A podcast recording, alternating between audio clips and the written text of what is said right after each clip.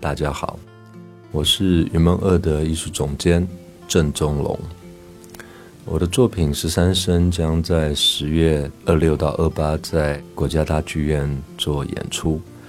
非常高兴有这个机会跟大家分享一些些关于舞蹈的一些事情吧。我很想要从自己所学习舞蹈的这个过程，或许可以给一些朋友们呃理解到这个学习的路是怎么走的。或许也会跟云门的身体有那么一点点关联。我其实是一个小时候是一个非常好动的孩子，我的身体、我的心智是一个停不下来的呃状态，所以我常常把自己把家里弄得很乱，或者是把自己弄得全身是伤。好像是因为这样的缘故吧，我母亲就把我送到了舞蹈实验班。那个时候，每个学校里面会有一个这样的班级，非常少的人，可是他就让这些学生在里面学习舞蹈。所以我在八岁的时候就进去了一个不是正规教育系统的，我们大多的时间都在跳舞。那跳什么样的舞呢？有西方的芭蕾舞，非常古典的芭蕾舞；有西方来自美国的现代舞。像伊莎朵拉·邓肯这样的技巧，荷西·里蒙这样的技巧，玛莎·格兰姆这样的技巧。可是除此之外呢，我们也学习像京剧里面武生应该有的一些角色或动作，甚至是毯子功。但是男生也必须要学习那一些女性的角色，像身段啦、兰花指啦、蝶姿啦。甚至有时候需要唱一些些在京戏里面需要唱到的一些桥段。除此之外，民间舞也是我们在求学的过程中需要接触跟学习的。我特别喜欢在跳民间舞的过程里面，就是我感觉它让我非常的释放，就是说没有太多的限制，反而是一种摇臀，然后摆肩、甩手。这样的动作非常的多，所以这是我在从八岁一直到大学毕业的过程里面所学习的舞蹈的种类。但是有一个让我非常大的转折是，当我进入云门舞集的时候，云门的第一堂课，我所学到第一堂课叫做太极导引。在这个太极导引里面的老师给我们的第一堂课是。就是起了一个太极的起势之后，老师就离开了。所以我们的双脚与肩同宽，我们沉肩坠肘，我们垂帘，让眼睛眯的停在一个像类似半蹲一样的状态里。在这个动作里面，我们停了大概一个半小时。这是我非常受惊吓的一堂身体的训练的课，因为我过去所接触到的。所有的身体的舞蹈的方式，他要我动，他要我尽情的将身体去突破空间，去挥洒。可是太极导演却让我很安静的站在那里。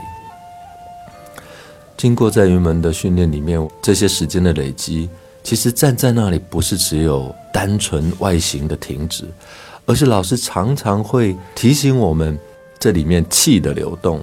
纵使是单纯的站在那里，外表所有的身体在一种比较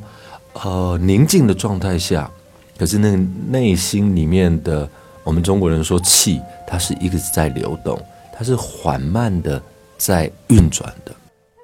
所以从这个时候开始，我觉得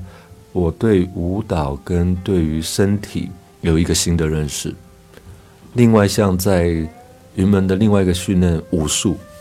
老师常常在讲陆地三寸扎根踩涌泉，像这样的字对我来讲，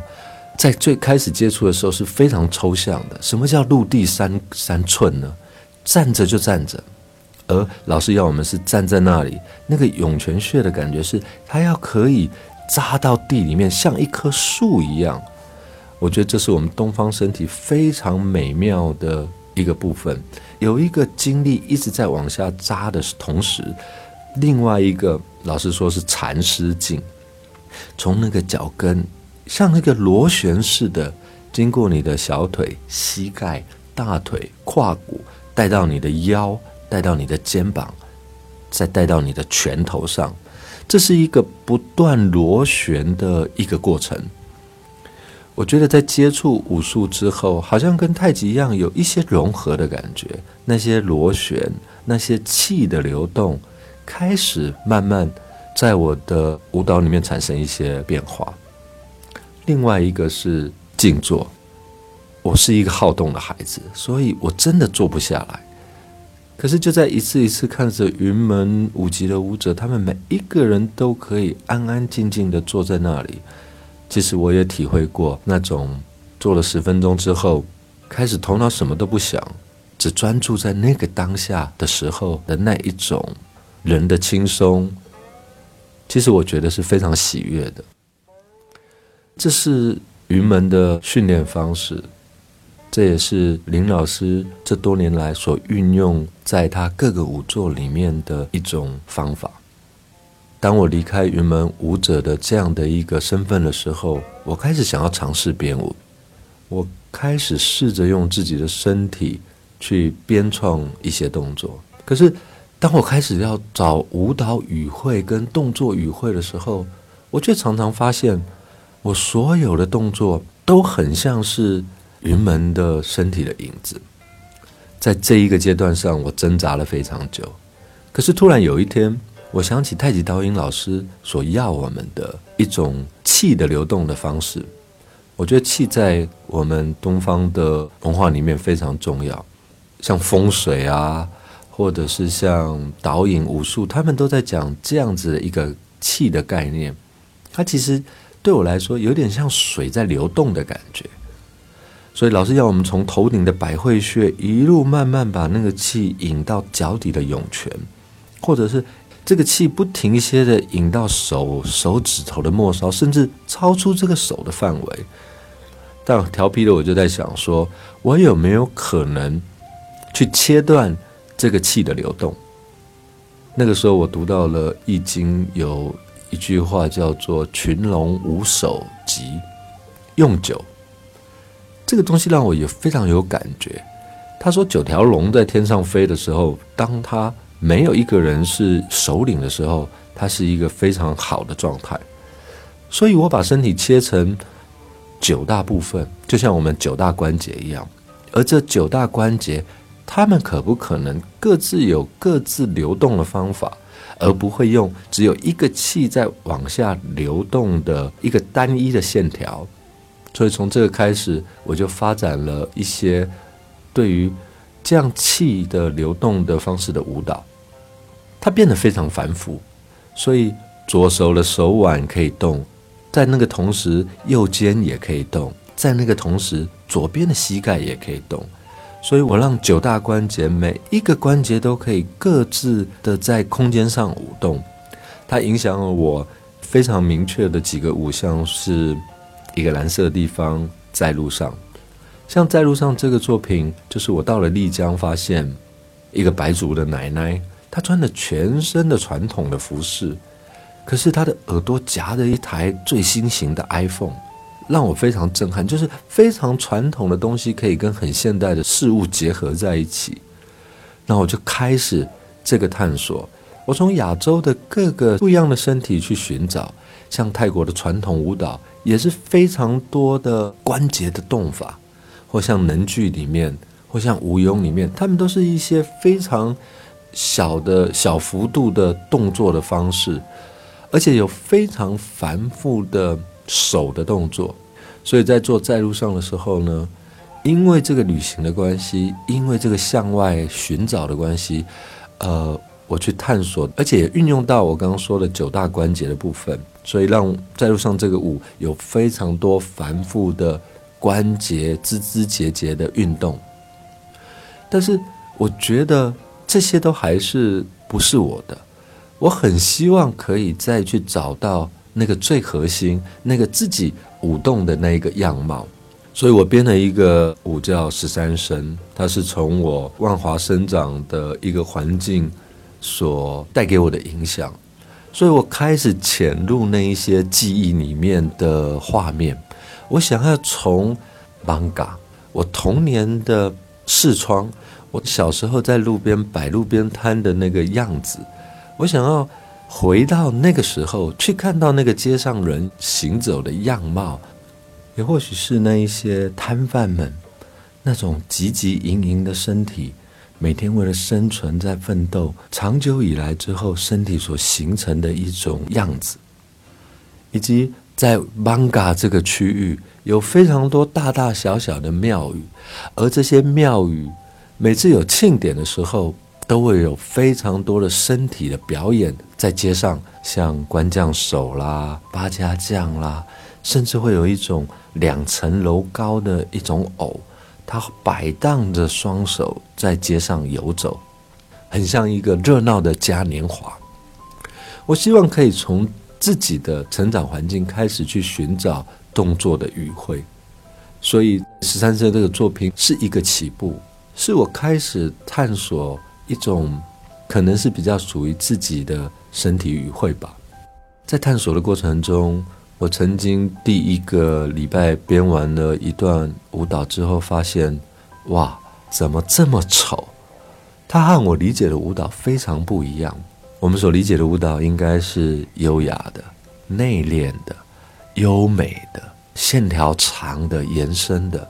可是，在创作十三声的过程里面，那些街上人的样貌，在我记忆里面的样貌，它刚好是相反的。他脚是开开的，肩膀耸耸的，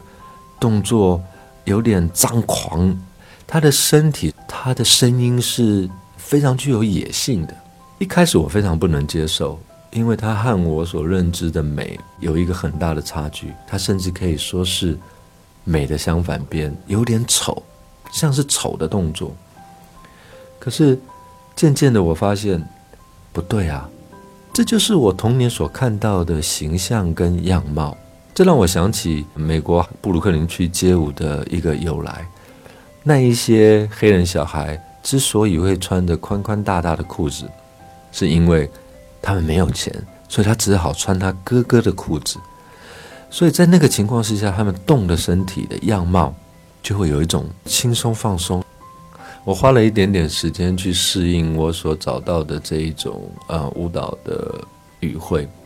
而且我也在这个探索过程中理解到，原来美的范畴是可以很大的。我觉得舞蹈的世界非常广阔。其实后来找一找，觉得它也是蛮像街舞的。它是一个属于邦嘎的街舞，可是如果我们大家都去寻找自己文化里面或者生长环境里面的一个巷弄、一个区域的人的样貌的话，这个街舞的形象、街舞的样子会不会越来越丰富？